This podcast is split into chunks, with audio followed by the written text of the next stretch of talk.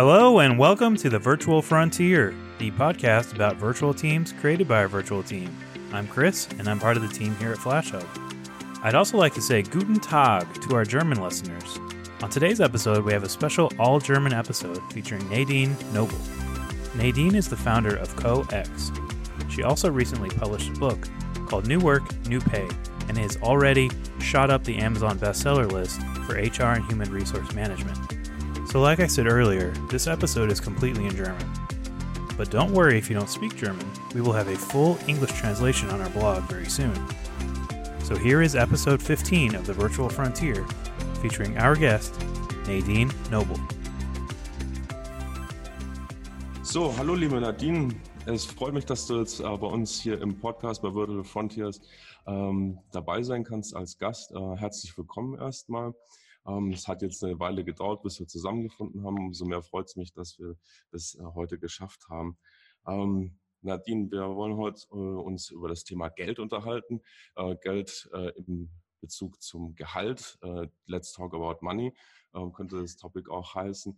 Und ich weiß, dass ihr in eurem Verbund ein Buch herausgebracht habt zum Thema New Pay. Ähm, ich möchte aber einfach mal am Anfang kurz äh, damit starten. Erzähl doch ein bisschen was über dich selber, wo du herkommst äh, und äh, wie es dazu gekommen ist, dass ihr euch mit diesem Thema beschäftigt habt. Ja, ja, vielen Dank erstmal auch für die Einladung in diesem Podcast. Ich freue mich sehr auf unser Gespräch. Ja, ich habe es dir ja schon eingangs gesagt, wenn ich beschreiben soll, wer bin ich, wo komme ich her, tue ich mich mal ein bisschen schwer, weil ja so viele Herzen auch in meiner Brust stecken und ich nicht nur eine bin, sondern gefühlt auch viele. Hm, auf der einen Seite, ja, so aus dem typischen Kontext, ich bin Gründerin, Geschäftsführerin von CoX. Äh, mit CoX begleiten wir Unternehmen in Veränderungen bei den Themen Führung, Zusammenarbeit und Kulturentwicklung. Und gleichzeitig schlagen aber auch noch sehr viel mehr Herzen in meiner Brust. Ähm, ich bin Initiatorin des virtuellen Frauennetzwerks New Work Women, mit dem es mir am Herzen liegt, die Stimmen, Ideen und Gedanken von Frau, Frauen zur Zukunft der Arbeit in die Welt zu tragen. Ja, und darüber hinaus bin ich natürlich Ehefrau, Tochter, ähm, gute Freundin und da immer, ja, immer wieder dabei, Dinge mit Begeisterung zu tun, mit Begeisterung zu machen. Ähm, bevor ich Gründerin wurde, war ich lange in einer Stiftung tätig, in der Stiftung für frühkindliche Bildung, habe da Netzwerke gesponnen, Kooperationen initiiert und auch äh, gepflegt mit dem Ziel, Bildung in Deutschland zu verbessern.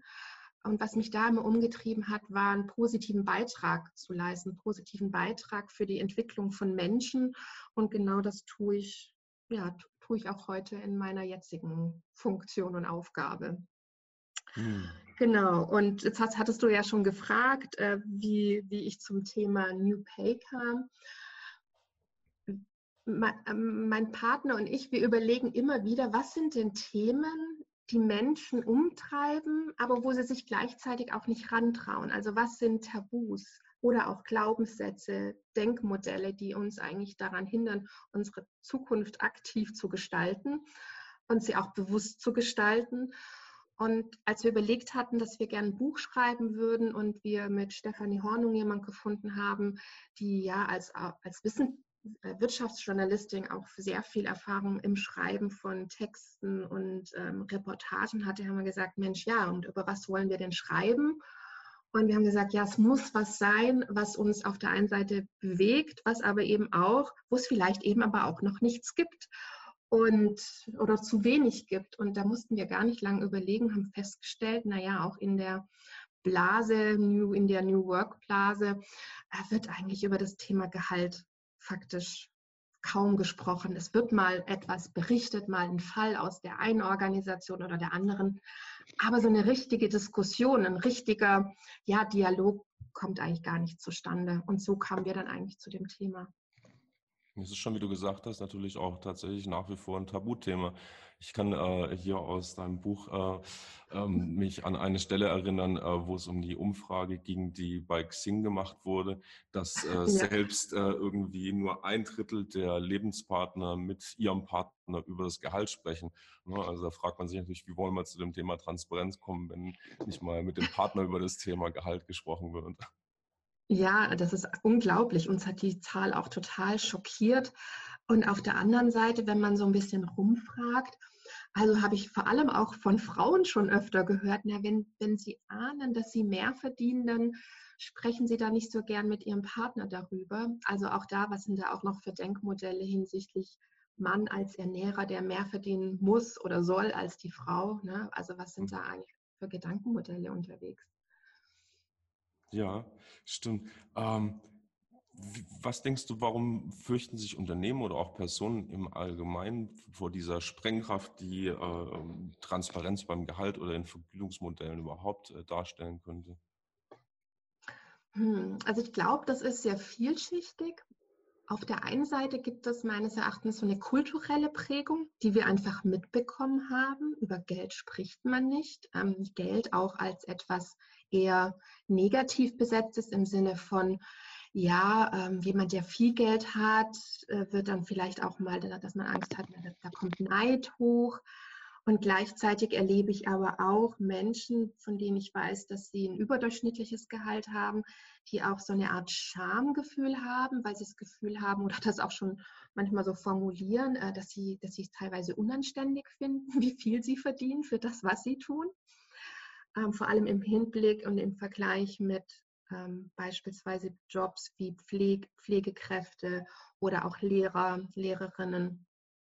Ja, dass man sagt, na, die, da ist vielleicht auch der gesellschaftliche Mehrwert gar nicht so groß wie in anderen Berufen, wo deutlich weniger verdient wird. Aber ich glaube, dass es einfach, also um es auf den Punkt zu bringen, dass es viel einfach an unserer Erziehung und an der kulturellen Prägung liegt. Und ich glaube, wenn man anfängt, darüber zu sprechen und sich traut und vor allem auch darüber spricht, was, was hindert einen da, daran? Also was sind vielleicht auch die Gedanken, die einen zurückhalten, dass das sehr öffnend und auch sehr eine sehr verbindende Wirkung haben kann. Also im Sinne von, man öffnet sich mit einem Thema, äh, das einem schwerfällt und ähm, stellt dann fest, dass es vielleicht dann doch gar nicht so, ja, so tragisch und dramatisch ist ganz ehrlich, in anderen Ländern ist das halt gang und gäbe ein ganz anderes Verhältnis dazu. Also es ist auch nichts irgendwie kein Naturgesetz, dass wir, mhm. äh, dass das so sein muss. Ja. Manuel, äh, du hast ja auch bei Bright Solutions äh, in, vor, vor, einiger Zeit äh, damit angefangen, den Weg zu beschreiten, Gehälter und Vergütungsmodelle transparent zu machen. Welche Eindrücke und äh, Erfahrungen hast du da gemacht auch in dem Bereich und äh, auf was für Widerstände bist du vielleicht gestoßen oder für, für Neuigkeiten, die, mit denen du vielleicht noch gar nicht gerechnet hast, als du das angefangen hast zu äh, beschreiten, diesen Weg? Ja, also ich glaube, das würde ein ganzes Buch füllen, aber so die wichtigsten Erkenntnisse dabei waren, ich habe mich auch immer gefragt, warum gibt es eigentlich in Unternehmen keine transparenten Gehälter? Und meine erste Erkenntnis war, ähm, wie Nadine auch schon gesagt hat, es ist kulturell einfach bei uns so verankert, wir reden nicht oder ungern über Geld. Und das andere ist die Erkenntnis, dass unfaire Dinge dadurch eben versteckt bleiben. Und Menschen fühlen sich dabei oft wohler, wenn sie zwar verglichen mit anderen unfair behandelt werden, es aber einfach nicht wissen. In dem Moment fühlen sie sich nicht unfair behandelt. Ich habe ein konkretes Beispiel. Ich habe mit einer Mitarbeiterin gesprochen, ähm, weil ich jeden Mitarbeiter dazu befragt habe, wie sie denn dazu stehen würden, dass wir ähm, offene, transparente und auch selbstbestimmte Gehälter haben. Und äh, alle fanden das erstmal so, huh, geht das? Dürfen wir das? Ist das rechtlich überhaupt okay? Wie soll das denn genau aussehen? Naja, und dann habe ich halt gesagt, pass auf, wir machen es einfach so, wir setzen uns ähm, alle in einen Raum, jeder nimmt seinen Gehaltszettel und dann lesen wir alle zuerst mal unser Bruttogehalt vor. Schauen wir mal, was passiert. Und ihr könnt es nicht glauben, wir haben tatsächlich über 20 Minuten da gesessen und es hat sich keiner getraut, die Zahl von seinem Gehaltszettel vorzulesen ich habe dann irgendwann angefangen und habe gesagt, so, also wir machen es so, wir haben ohnehin das ganze Organigramm umgedreht und gesagt, der Geschäftsführer, also ich bin nur dazu da, die Mitarbeiter zu supporten. Ich bin aber nicht der Chef, der ihnen sagt, was sie machen sollen. Ich habe eine hm. supportende Rolle. Die Mitarbeiter müssen mich als supportende Rolle schätzen, sprich, sie müssen auch durch ihre Wertschöpfung am Kunden mein Gehalt bezahlen. Also müssen sie auch mein Gehalt kennen. So habe ich damit angefangen. So, und dann hat man gemerkt, okay, alle haben dann irgendwann nach eineinhalb Stunden ihr, ihr Gehalt offenbart dann, dann war das allerdings erstmal recht verkrampft. Wir sind dann auseinandergegangen. Und ähm, dann, dann kamen so peu à peu einzelne Mitarbeiter zu mir und meinen, Manuel, ich würde gerne mal mit dir reden. So, und dann gab es eine, die hat sich extrem schlecht gefühlt, weil sie halt gesehen hat, dass sie 300 oder 400 Euro weniger verdient als ein anderer Mitarbeiter, der allerdings auch eine ganz andere Jobposition hat. Und solche Gespräche gab es dann viele. Und es hat einfach gedauert, wahrscheinlich hat es so zwei Monate gedauert, bis sich alle mit dem Gedanken angefreundet haben. Wir haben nicht nur das Gehalt offen, sondern auch komplett die gesamten betriebswirtschaftlichen Zahlen, die gesamte BWA vom Unternehmen. Da können alle reinschauen. Und was ich dann merke, dass dann auf dem Flur und in Meetings Gespräche stattgefunden haben über die zwei Regeln, die ich allen an die Hand gegeben habe, um zu entscheiden, welches Gehalt verdienen können. Die Regel heißt, es muss fair sein gegenüber anderen und es muss wirtschaftlich sein gegenüber dem Team und dem gesamten Unternehmen. Wenn ich solche Regeln aufstelle, dann muss ich den Mitarbeitern natürlich auch die Zahlen und die Fakten geben, damit sie bezüglich Fairness und Wirtschaftlichkeit entscheiden können. Und so hat sich dann ergeben, dass mit dieser Transparenz und mit dem Bewusstsein Gespräche zustande kamen, wie, naja, wie können wir denn die Wirtschaftlichkeit in unserem Team verbessern, sodass wir mehr Gehalt verdienen? Und warum ist es denn fair, dass der Projektmanager, der die gesamte Projektverantwortung trägt, vielleicht ein paar Euro mehr verdient als der Entwickler, der in Anführungsstrichen einfach das tut, was man ihm sagt? Und dann kamen eben wieder Themen hoch wie, Mensch, wenn wir so frei sind und äh, selbstbestimmt, dass wir unser Gehalt selbst bestimmen können, dass wir überlegen oder entscheiden können, wo wir arbeiten, wie viel wir arbeiten, ähm, was ist denn überhaupt Fairness im Vergleich zu anderen? So, und dabei wurde das Bewusstsein kontinuierlich größer. Wer frei und selbstbestimmt sein will, muss auf der anderen Seite auch die volle Verantwortung tragen. Man kann nicht frei und selbstbestimmt sein, egal in was, wenn man die Verantwortung nicht tragen will.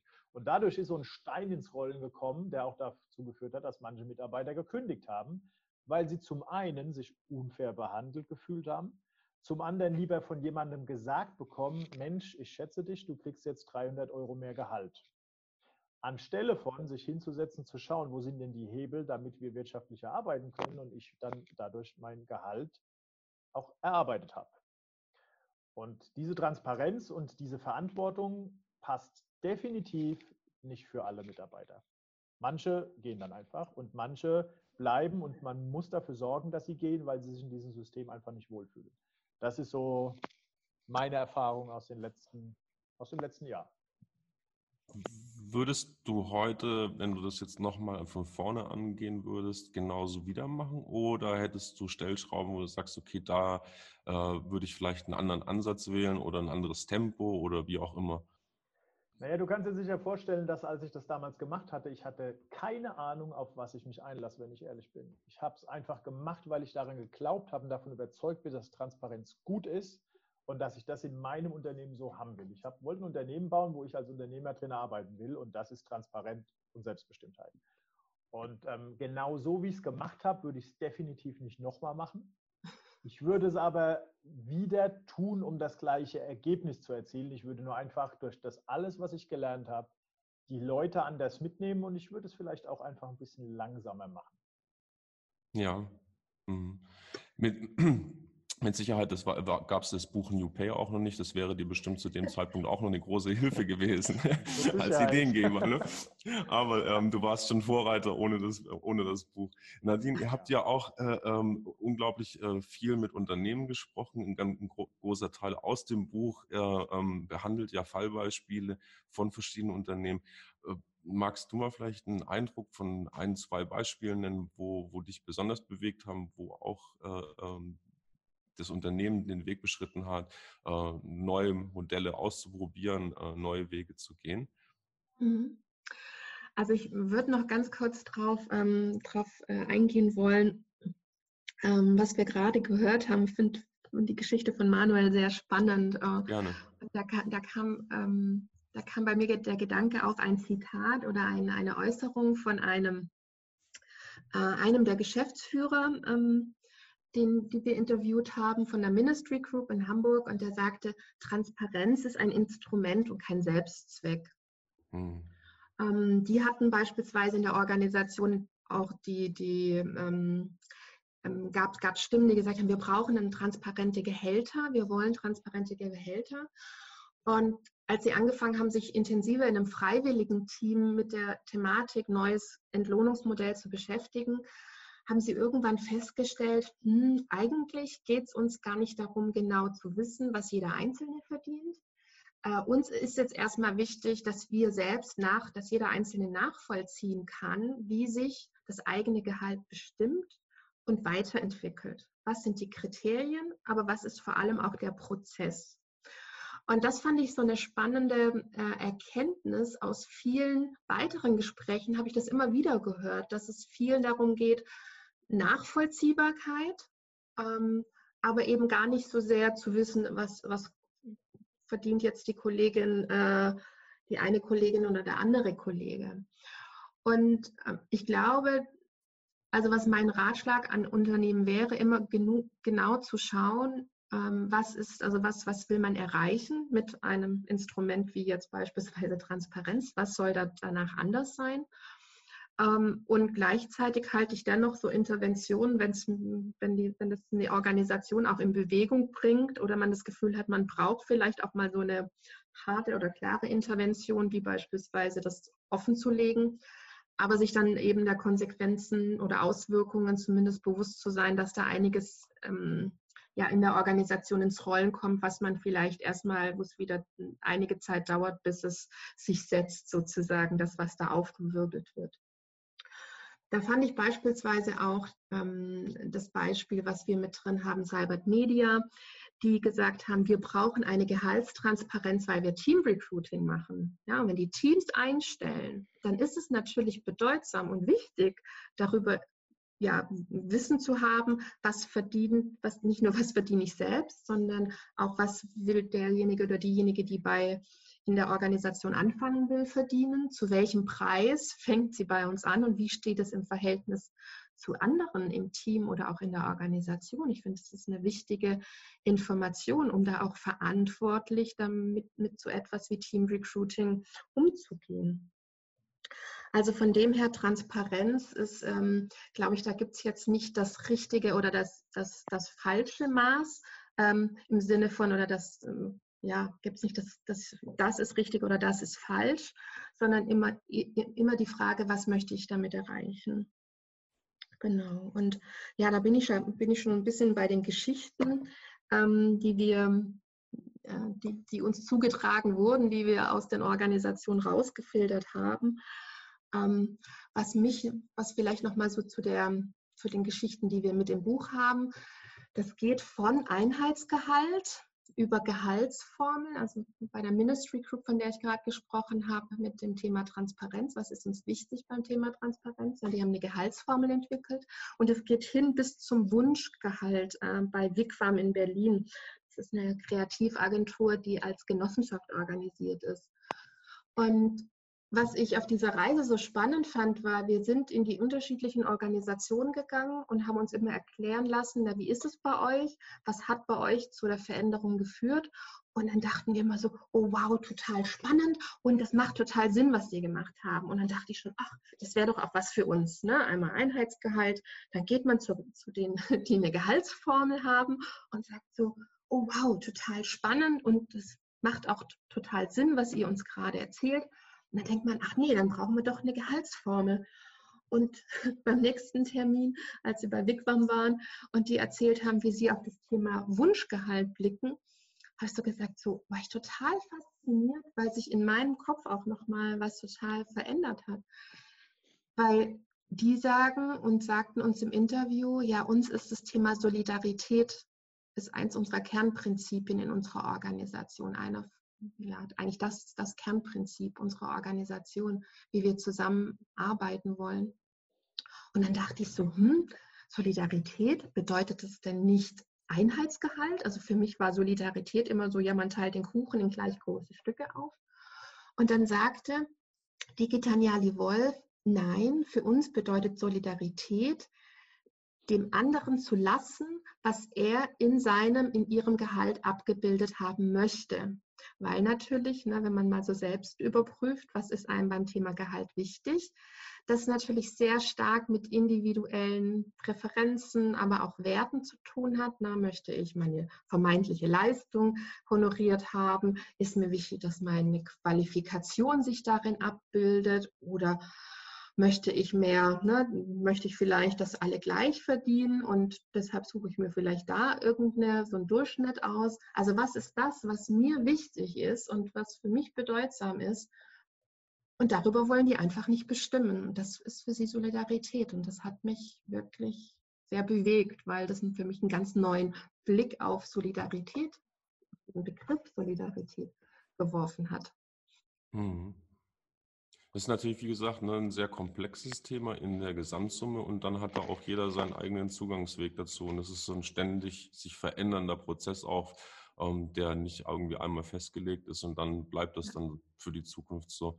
Ja. Ich glaube, Manuel, bei, bei, bei Bright Solutions, bei uns gab es auch im letzten Jahr nicht nur einmal die Festlegung der Transparenz, sondern da hat sich doch, glaube ich, auch auf dem Weg dahin noch einiges getan. Mhm. Ja, absolut. Also was Nadine gesagt hat, ist absolut richtig. Es ist kein Selbstzweck, sondern es muss ein klares Ziel verfolgen und dieses Ziel muss verfolgt werden, indem die Werte des Unternehmens respektiert werden. Und ähm, bei uns ist zum Beispiel Solidarität ist jetzt nicht explizit in den Unternehmenswerten ähm, verankert. Das heißt nicht, dass ich sowas nicht respektiere oder ähm, sinnvoll finde, aber man kann eben in den Werten nicht alles verankern.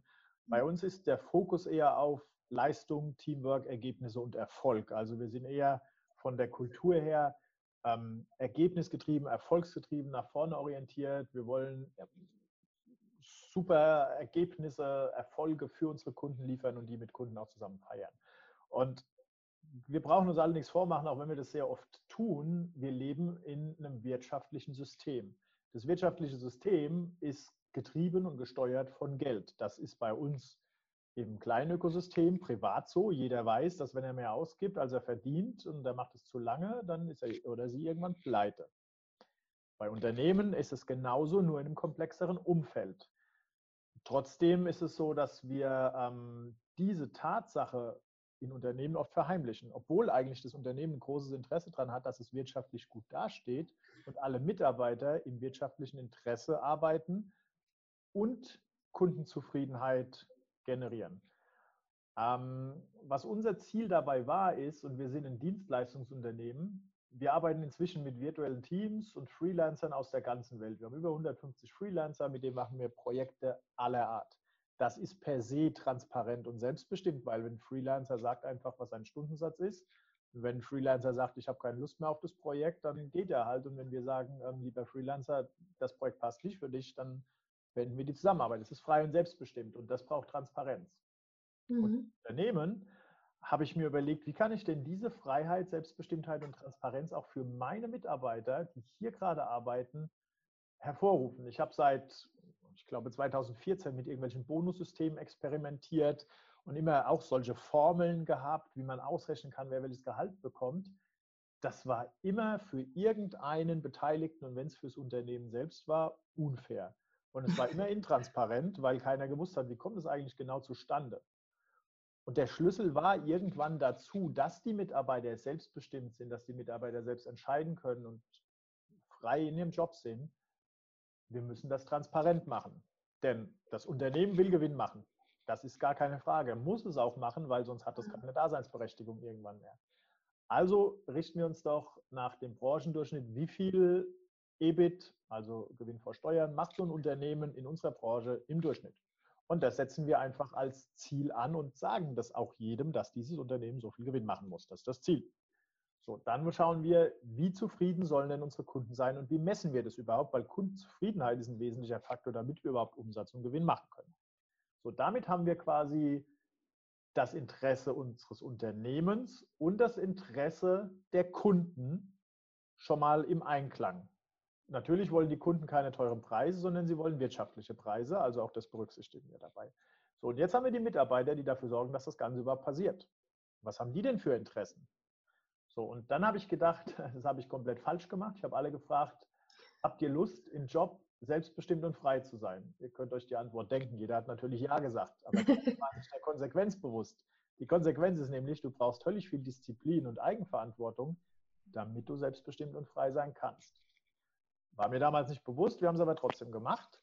Und ähm, inzwischen ist es eben so, dass alle Mitarbeiter, da gibt es Formeln für, ja, die Mitarbeiter werden an dem Gewinn ähm, beteiligt, die Mitarbeiter werden aber auch an der Kundenzufriedenheit monetär beteiligt und die Mitarbeiter können entscheiden, wann sie arbeiten, wo sie arbeiten, wie viel und zu welchem Gehalt. Wenn die Regel, es muss fair und wirtschaftlich sein, berücksichtigt bleibt. Was für mich die Erkenntnis war, ich muss es schaffen, dass die Interessen meiner Mitarbeiter, die Interessen des Unternehmens und von mir als Gesellschafter und die Interessen von, meiner, von meinen Kunden möglichst im Einklang sind. Mhm. Und auch da spielt eben Transparenz, Fairness und Wirtschaftlichkeit auf allen drei Seiten eine Rolle.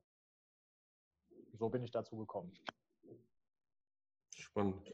Ich glaube, du, du, Nadine, du hattest äh, und, äh, in dem Thema äh, oder in dem, äh, in dem Kapitel 5, äh, wo es in eurem Buch um das Thema Motivation und Vergütung geht, auch ein Beispiel äh, drin oder ein Zitat ähm, wo es darum geht, dass äh, Bonussysteme zwar immer gut gemeint sind, aber sie nicht wirklich funktionieren können in so einer rasant ändern, sich schnell ändernden Welt, in der wir leben. Ne?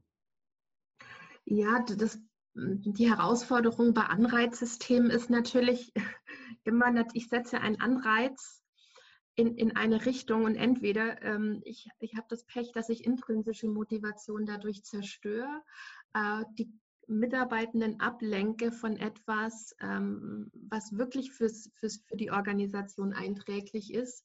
Also weil ich mich auf eine Kennzahl fokussiere, die aber, wenn man eine Organisation als System begreift, eigentlich immer nur ein, ein Vitalzeichen von vielen ist, ähm, dann rufe ich oft etwas hervor, ja, dessen Konsequenzen ich noch gar nicht abschätzen kann im Sinne von, was sind denn die Auswirkungen, wenn ich einen, einen bestimmten Aspekt hervorhebe. Ähm, und deswegen zu sagen, ne, man macht globale, globalere Ziele wie ne, der Erfolg des Unternehmens, so wie Manuel es beschrieben hat, oder auch sowas wie Kundenzufriedenheit, das halte ich für deutlich äh, erfolgsversprechender, als jetzt zu sagen, man macht ganz kleine Ziele und hat dann eben die Herausforderung, dass jemand ähm, ja, sein, seinen Eigennutzen maximiert und das gegebenenfalls eigentlich gegen Unternehmensinteresse läuft, weil er an, seine, an seinen Bonus oder an ihren Bonus denkt.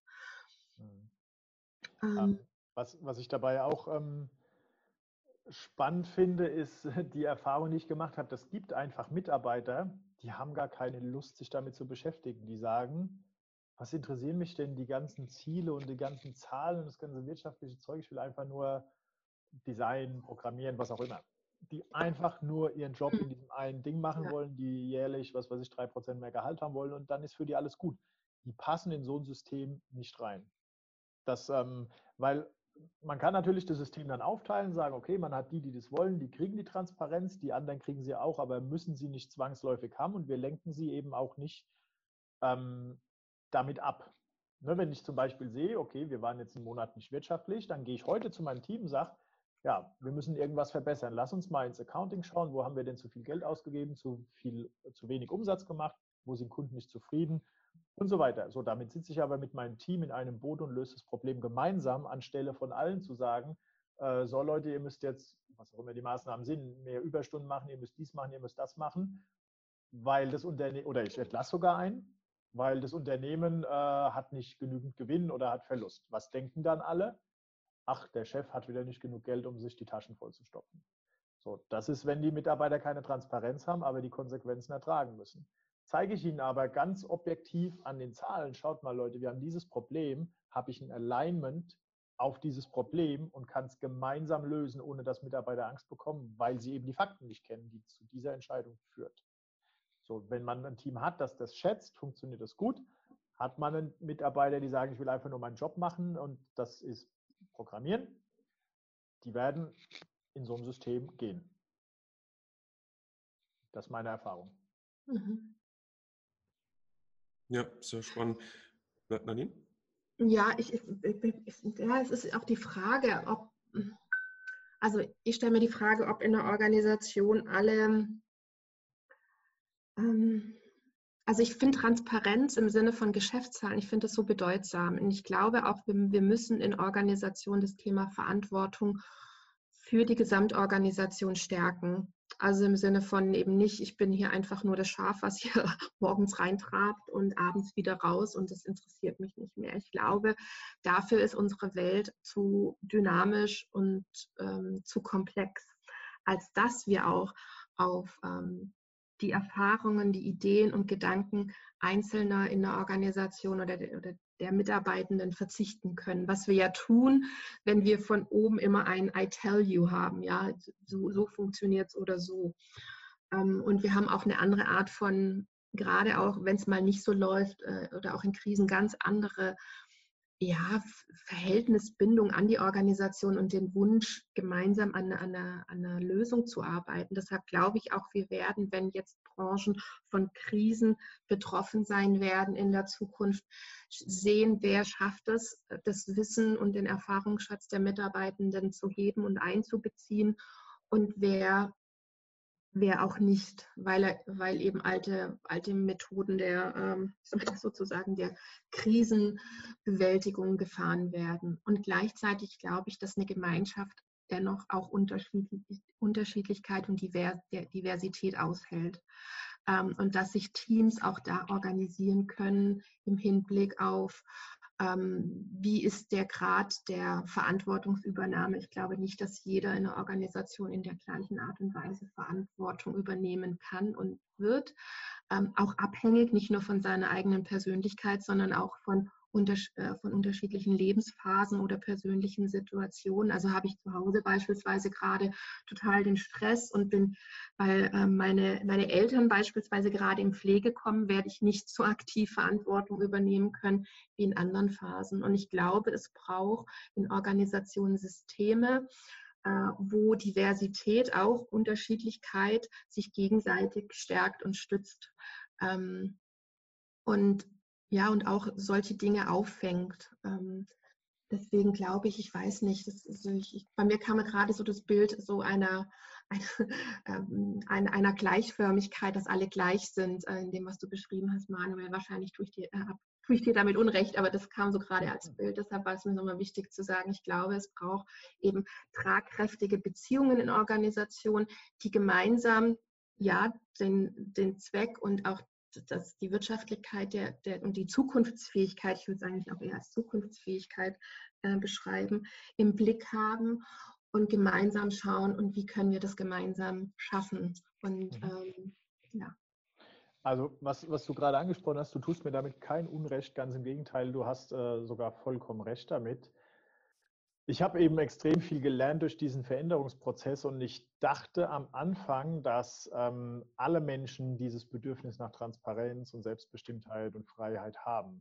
Das, das mag für manche Bereiche gelten, der eine hat es mehr oder weniger, aber es gibt da signifikante Unterschiede. Ähm, das hat was extrem mit dem Charakter, mit der Persönlichkeit auch zu tun. Und ähm, was ich gelernt habe, ist aus diesem Prozess, dass man nicht jedes Problem zum Problem aller machen darf. Weil mhm. dadurch äh, entsteht auch mal schnell eine Situation, dass alle sich mit diesem einen Problem beschäftigen, obwohl sie selbst alle gar nicht lösen können und dabei vergessen, was denn eigentlich ihr Job in ihrer Rolle gerade ist. Dadurch wird mhm. das Problem insgesamt nur größer, nicht kleiner. Das ist dieses äh, typische, es gibt ein Hörbuch, das heißt Monkey Management. Ne? Wenn der Affe auf jeder Person Schulter sitzt, dann sind alle Teil von dem Problem. Mhm. Wenn ich quasi in ein Loch gefallen bin und oben stehen fünf Leute, die mich rausziehen können, die geben mir die Hand und ich ziehe sie runter, dann sitzen wir alle fünf in dem Loch und keiner kann uns mehr helfen. Und äh, das ist eine Erfahrung, die ich dabei gesammelt habe. Deshalb, ähm, ja, man muss schauen, wem man nach wie vor welche Verantwortung gibt und wer zum Tragen der Verantwortung welche Transparenz braucht. Das ist einfach äh, wichtig, sonst hat man irgendwann äh, Chaos und danach kommt Panik. und die ist lähmend. die ist lähmend, das, das stimmt. Dann ist, dann ist jeder gelähmt und der Laden steht still. Ja. Ich würde gerne noch mal ein bisschen auf äh, das Thema, wir hatten es jetzt gerade schon so angeschnitten, aber was die Diversität angeht oder auch die unterschiedlichen Bedürfnisse der, der Mitarbeiter. Ähm, ich fand es spannend, wie das auch bei euch beschrieben wird in dem Buch, äh, bei ähm, den Tarifabschlüssen, die jetzt die IG Metall letztes Jahr gemacht hat oder auch beim ähm, Testmodellen, die jetzt zum Beispiel die Deutsche Bahn gefahren hat, wo man die Mitarbeiter ganz aktiv auch gefragt hat, was ihnen denn persönlich wichtig wäre äh, beim Thema Gehalt. Ne? Zum Beispiel zu sagen, okay, du kriegst äh, mehr Gehalt für mehr Stunden, du hast mehr äh, Freizeit ähm, oder du lässt dir das äh, sonst wie auf dein äh, Gehalt anrechnen. Und äh, da fand ich spannend, dass eben sehr viele Mitarbeiter gesagt haben, sie gehen eher auf die Freizeit ne, und verzichten eher auf bares Geld oder auf Gehalt in, in, in bezahlter Form und nehmen dafür die Freizeit. So dass man ja sagen kann, ne, die, äh, die Zeit ist so ein bisschen das neu, die neue Währung. Wie ähm, hast du das erfahren, Nadine? Also ich stelle immer wieder fest, dass diese Aufteilung, die bei, bei der Bahn äh, war, also ich glaube, 56 oder 58 Prozent der Tarifbeschäftigten haben sich für sechs Tage mehr Urlaub entschieden. Ähm, also na, die Mehrheit, dass, dass das auch immer wieder etwas ist, wenn ich mal so bei Veranstaltungen rumfrage, na, für was würdet ihr euch entscheiden, dass es immer wieder eine, ungefähr eine ähnliche Aufteilung ist. Und ich glaube, die Deutsche Bahn mit ihren 170.000 Tarifbeschäftigten bildet da auch eine ganz gute ähm, Breite der, der Bevölkerung ab ähm, ich, ich glaube, ja, das, was ich wahrnehme, ist, wir leben, wir leben ja schon in einer Überflussgesellschaft. Ne? Es mangelt uns eher selten oder vielen von uns mangelt es selten an materiellen Dingen. Aber was wir, an was es uns fehlt und was es vielen fehlt, ist Freizeit oder wirklich frei verfügbare Zeit, weil wir eben auch unsere Freizeit durchtakten und mit vielen Projekten, Ideen ähm, Verpflichtungen, selbst auferlegten Hobbys, Selbstoptimierung äh, teilweise auch ähm, ja, belegen, sodass die Zeit und das ja eine neue Qualität hat oder auch eine, eine neue Wertigkeit. Ähm, Auszeiten, sich eine Auszeit nehmen, auch das Thema Sabbaticals, das war vor, ich sag mal, vor fünf, sechs Jahren, war das eher noch äh, was Außergewöhnliches, wenn jemand ein Sabbatical äh, genommen hat. Heute höre ich ständig von Menschen, die sich eine richtige Auszeit nehmen und das aus unterschiedlichsten Positionen und Lebenssituationen. Ein Bekannter von mir ist gerade ein Jahr auf Weltreise mit seiner Familie und den eigentlich zwei schulpflichtigen Kindern. Ne, also da schon dieses, diese Wertschätzung von Beziehung, Wertschätzung der Zeit im Hinblick darauf, dass eigentlich unsere Schränke, unsere Wohnungen überquellen äh, mit materiellen Dingen. Und ich glaube, das ist schon auch so eine Gegenbewegung dahin. Ne? Also zumindest nur so, so zumindest die ersten Anzeichen dafür. Ja. Manu, wie, wie, wie, hast, wie, wie hast du das erfahren? Ja, genau so. Ich glaube, materiell äh, mangelt es uns an uns allen an nichts. Ähm, ich glaube, es mangelt uns eher daran, ja, wie, wie du schon gesagt hast, mehr frei verfügbare Zeit zu haben, sich die frei einteilen zu können. Ich meine, wenn man sich heute umschaut, jeder hängt überall, wo er oder sie gerade ist, im Smartphone. Das Problem, was ich dabei erfahre, ist, dass man halt einfach fremdgesteuert ist. Man hat äh, hier eine Push-Nachricht, da eine E-Mail, da eine Slack-Nachricht, da eine WhatsApp-Nachricht, hier ja. irgendwas, da irgendwas. Auf Instagram muss ich wieder meinen Fans irgendwie was von mir berichten. Aber wann ist man mal jetzt hier und kann das machen, was jetzt hier rum ist? Ja? Diese, dieses ganze, ähm, ich muss mal schnell hier, ich muss mal schnell da, sorgt dafür, dass man immer getrieben ist und ähm, das stresst einen natürlich extrem. Das stresst auch mich extrem, wenn ich merke, ich habe 25 Browser-Tabs offen und überall blinkt und poppt es auf. Dann bin ich den ganzen Tag nur am Reagieren. Und das ist für mich der essentielle Punkt, mhm. nicht immer nur zu reagieren, sondern sich Zeit zu nehmen, um selbst auch mal Dinge aktiv voranzubringen. Ohne dass ich jetzt irgendwo, ob mich jetzt mein Handy zum Reagieren bringt oder die Mitarbeiter, die die ganze Zeit in mein Büro kommen. Ähm, das ist natürlich nochmal ein ganz anderes Thema was aber einen zusätzlichen Wert hat im Vergleich zu reinem Geld. Und den schätzen immer mehr. Da bin ich und, aber für, ja, und was ich aber so spannend finde, Manuel, ist, dass ähm, das Thema ja ist, wenn, du hast ja vorhin auch darüber gesprochen, das Thema selbstbestimmt. Und jetzt hast du ja gerade auch Szenen beschrieben, wo, wo, klar wird, da ist man eigentlich schon fast nicht mehr selbstbestimmt. Und deshalb ist auch für mich diese ganze neue Arbeitswelt, das ist ein dauerhafter Emanzipationsprozess und ein Selbst- und, und das Lernen der Selbstführung. Ähm, wo auch beispielsweise auch sowas wie Selbstfürsorge ein wichtiger Aspekt davon ist. Also wie muss ich mich eigentlich auch, wie, was muss ich für mich tun, um gut für mich zu sorgen in dieser dynamischen und komplexen Welt?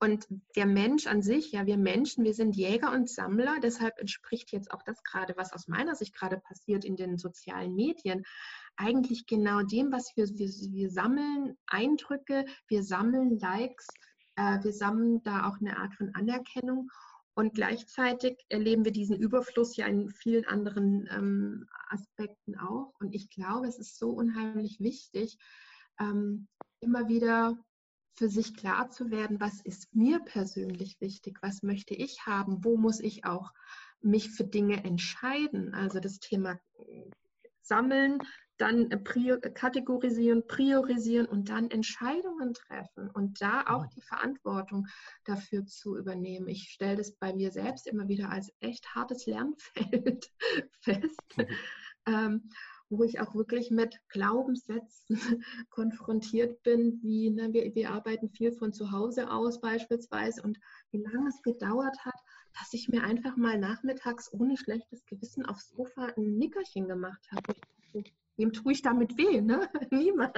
Ich tue mir nur was Gutes und ich habe sowieso eine Stimme im Ohr. Du musst doch und du darfst nicht, du solltest so.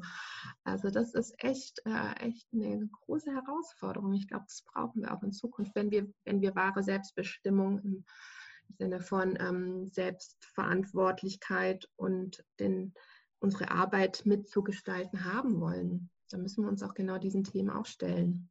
Das ist ein guter Satz, was du gerade gesagt hast. Und es versetzt mich zurück in die Zeit vor eineinhalb Jahren, als ich mir überlegt habe, dass ich das Unternehmen so aufbauen will, wie ich es heute umgebaut habe, nämlich eben auf diesen Werten Freiheit, Selbstbestimmtheit, Transparenz und volle Flexibilität. Du hast gesagt, was muss ich tun, um selbst für mich zu sorgen? Mhm. Und was ich damals unserem Team gesagt habe, ist, ich will, dass ihr einen Job habt, der zum einen einen positiven Beitrag zu eurem Leben ähm, beiträgt. Mhm. Ich will aber auch, dass ihr einen Job habt, der euch dabei hilft, all das zu verstehen, damit ihr für euch selbst Sorge tragen könnt. Ich will, dass ihr nicht zum Beispiel euer Geld privat nehmt und packt es in irgendeine Lebensversicherung, weil euch das irgendjemand verkauft hat mit der Hoffnung, dass äh, euch es dann später irgendwie gut geht und ihr habt aber keine Ahnung, was das eigentlich genau bedeutet. Ihr müsst nicht alle Finanzspezialisten werden, aber ihr müsst hinterfragen, was ist denn das Interesse von der Person, die mir das verkauft? Und ihr müsst es aber leider nur hinterfragen, weil es oftmals nicht transparent ist. Wäre es transparent, müsstet ihr es nicht hinterfragen, sondern könntet sehen. Oder ihr könnt sagen, interessiert mich nicht. Okay, dann ist es aber eine bewusste Entscheidung. Mhm. Und das, was du als zweites gesagt hast, ist, Entscheidungen zu treffen und dafür die volle Verantwortung zu tragen. Ich kann nur Entscheidungen solide treffen und die Verantwortung tragen, wenn ich Transparenz habe. Ja. So kann ich das tun im Unternehmen, wenn es darum geht, ähm, arbeite ich jetzt mit äh, Freelancern aus Amerika oder Südamerika oder nehme ich in der Ukraine, was auch immer. Ähm, ich muss einfach eine Transparenz haben, was ist denn deren Preis und ich muss eine Transparenz haben, wie wirkt sich das auf mein Projekt und die finanzielle Lage in meinem Projekt aus und wie wirkt sich das auf die Kundenzufriedenheit aus. Habe ich alle diese Fakten, kann ich bewusst entscheiden und sich für etwas zu entscheiden, heißt auch immer zu etwas anderem Nein zu sagen. Schlimm ist es nur, wenn ich mich für irgendwas entscheide und weiß aber nicht, für was ich mich nicht entscheide. Und das führt dann zu Diskrepanzen. Da will ich unseren Mitarbeitern, die sich dafür entscheiden, in diesem System zu arbeiten, einfach dabei helfen. Das war damals meine Motivation zusätzlich. Sehr spannend. Ähm, ich habe auch äh, gerade noch den letzten Kommentar von, von Nadine im, im Ohr und finde, ähm, da passt noch ein äh, äh, Blogautor, der bei euch bei der Blogparade mitgemacht hat, sehr, sehr gut in, in, in den Kommentar rein. Ähm, der ähm, Guido Bosbach, der, der gemeint hatte, äh, dass wir schon so sozialisiert sind, dass wir ein schlechtes Gewissen entwickeln, wenn wir für etwas bezahlt werden, was uns Freude und Zufriedenheit schenkt. Ähm, mhm. Den fand ich wirklich sehr, sehr genial, den Kommentar, weil, ne, so wie du es jetzt gerade auch gemeint hast, in einem anderen Kontext, Nadine, ähm, dass man dann halt irgendwie arbeitet von zu Hause aus und dann machst du dein Nickerchen und hast dann aber trotzdem irgendwie das schlechte Gewissen, dass du nicht genug geleistet hast. Und du, also stelle ich jetzt mal in den Raum. Mhm. Ne? Ja, und da sind wir bei, bei einem wichtigen Aspekt auch nochmal im Hinblick auf das Thema Vergütung und Entlohnung ähm, beim Thema Leistung. Wir hören ganz oft auch in Workshops, in, bei, bei Vorträgen, kommt so ein Satz wie, ja, Leistung muss sich lohnen. Ne? So dieses Leistungsparadigma, was uns so durchdrungen hat in unserer Gesellschaft, dass es überall rausquillt förmlich. Und wenn man dann fragt, ja, was ist denn Leistung für dich? Woran machst du deine Leistung fest? Und dann schauen wir ganz oft in verdutzte Gesichter und man merkt, die Menschen haben sich selten darüber Gedanken gemacht, was ihre konkrete Leistung ist mhm. und wo sie diesen Mehrwert stiften. Und dann merkt man so, ja, aber ich hänge mich doch voll rein, kommt dann. Oder ja, ich strenge mich doch so an. Und sage ich immer, eine Anstrengung ist jetzt nicht unbedingt ein Qualitätsmerkmal. Und ähm, vor allem tut, blutet mir da mittlerweile auch immer fast das Herz, weil Dinge, die uns leicht von der Hand gehen, die wir als Talent mitbekommen haben, die können wir oft gar nicht schätzen, weil wir uns dafür nicht anstrengen müssen und denken so, ach, das ist ja gar nichts Besonderes, weil es uns so leicht von der Hand geht und nur etwas, wo man wirklich Schweiß, Tränen, Blut einbringen muss, äh, wird dann als wertvoll betrachtet. Und deshalb finde ich das auch so wichtig, dass wir uns mit unserem Leistungsverständnis in Organisation auseinandersetzen. Also sollte ich nicht Menschen genau da einsetzen, wo ähm, wo, es, ja, wo ihnen die Dinge leicht von der Hand gehen, wo die Dinge einfach passieren und etwas Tolles, Neues entsteht, wo man im Flow arbeitet, wo man ja, wo man fast übersprüht vor, ähm, vor ähm, Eigenbegeisterung, weil es einem, einen selbst erfüllt. Und ich stelle das immer wieder fest, ne, dass dieses Thema Leistung so, ja, so eine Schwere hat und gleichzeitig so ein Muss und nicht ein Können und Dürfen. Weil aber wenn man beispielsweise Kinder beobachtet, dann stellt man fest, mit welcher Freude sie die Dinge tun. Und wenn es mal auch draußen ist, irgendwie Laub aufsammeln, aufkehren, na, da haben die größte Freude dran, weil sie sehen, was sie da gerade kreieren und kämen nie auf die Idee, oh Gott, das war jetzt so eine tolle, so eine anstrengende Leistung, ich möchte dafür was haben, sondern das ist so, ja, ich bekomme da was anderes zurück, ich sehe meinen Fortschritt. Und deshalb finde ich so wichtig, dass wir uns auch in Organisationen deswegen mit der Frage beschäftigen, was bekomme ich für meine Arbeit? Und das ist auf der einen Seite ja Gehalt, ist auf der anderen Seite ja Benefits. Es ist aber auch ein soziales Wirk- und Entwicklungsfeld, was wir bekommen. Eine Aufgabe, äh, die uns hoffentlich Spaß macht, ähm, in der richtigen Umf im richtigen Umfang und Anforderungsniveau. Es ist hoffentlich Selbstwirksamkeit, die ich dabei erfahre, indem ich Dinge tue und sehe, dass sich etwas bewegt, dass ich damit etwas vorantreiben kann. Und drittens ist es auch hoffentlich Resonanz und ein, ein soziales Umfeld, in dem ich bestärkt, gestützt, ähm, weiter gefördert werde. Und ich stelle immer wieder fest, wenn diese drei Aspekte, Aufgabe, Selbstwirksamkeit und Resonanz aus dem Umfeld nicht passt, dann sind die Menschen auch unzufrieden mit ihrem Gehalt. Und wenn sie dann aber mehr Gehalt bekommen, weil sie sagen, oh, ich verdiene hier zu wenig oder ich bekomme zu wenig für meine Arbeit, dann geht der Schmerz nicht weg. Der Mangel, der durch die, durch die, ja, der in diesem Feld, in diesem sozialen Wirkfeld, äh, ähm, ja, der, der da entsteht, den kann ich nicht monetär kompensieren. Das geht nicht. Und deshalb finde ich das so wichtig, sich nämlich deshalb auch genau darüber Gedanken zu machen in der Organisation als in den Teams für jeden Einzelnen. Ja, was bekomme ich für meine Arbeit und da genau hinzuschauen und was brauche ich bei meiner Arbeit, damit es sich gut anfühlt und damit ich das Gefühl habe, ich bekomme genug zurück. Ja, ist, ähm, ist auch absolut meine Erfahrung. Gerade eine Gehaltserhöhung, die wirkt mal vielleicht zwei oder vier Wochen und danach, wenn man den Sinn in der eigentlichen Tätigkeit nicht hat, dann ist es dadurch nicht mehr zu kompensieren. Dann ist es trotzdem alles schlecht, auch wenn man dann mehr Geld verdient hat, dieses einmalige Event bleibt ein Event. Ja. Und ähm, die, äh, die kontinuierliche Tätigkeit ist aber ein kontinuierlicher Prozess und der führt zu kontinuierlichem Unmut, wenn man entweder keinen Sinn hat, kein Alignment, weil man nicht weiß, für was mache ich meinen Job und vor allem, wenn man nicht weiß, woran werde ich überhaupt gemessen. Dafür gibt es ja verschiedene Modelle, wie zum Beispiel OKRs, Objectives and Key Results, was wir auch verwenden und ist aus meiner Sicht ein sehr gutes Mittel, um Alignment eben zu bekommen und auch Transparenz im Unternehmen hervorzurufen, damit jeder sieht, was ist denn mein Beitrag zur Gesamtverbesserung des Unternehmens und wer arbeitet denn da noch mit, gerade wenn man wie bei uns ein globales virtuelles Team hat. Wir sehen uns eigentlich nur über Videocalls, vielleicht einmal im Jahr persönlich. Dann brauche ich sowas, ähm, um zu sehen, was machen eigentlich die anderen und worauf zahlt das ein, weil letztendlich wollen wir alle auf ein gemeinsames Ziel hinarbeiten. Und das muss jeder kennen. Sehr schön, spannend. Ich glaube, da habt ihr jetzt beide ein sehr schönes Schlussresümee ziehen können.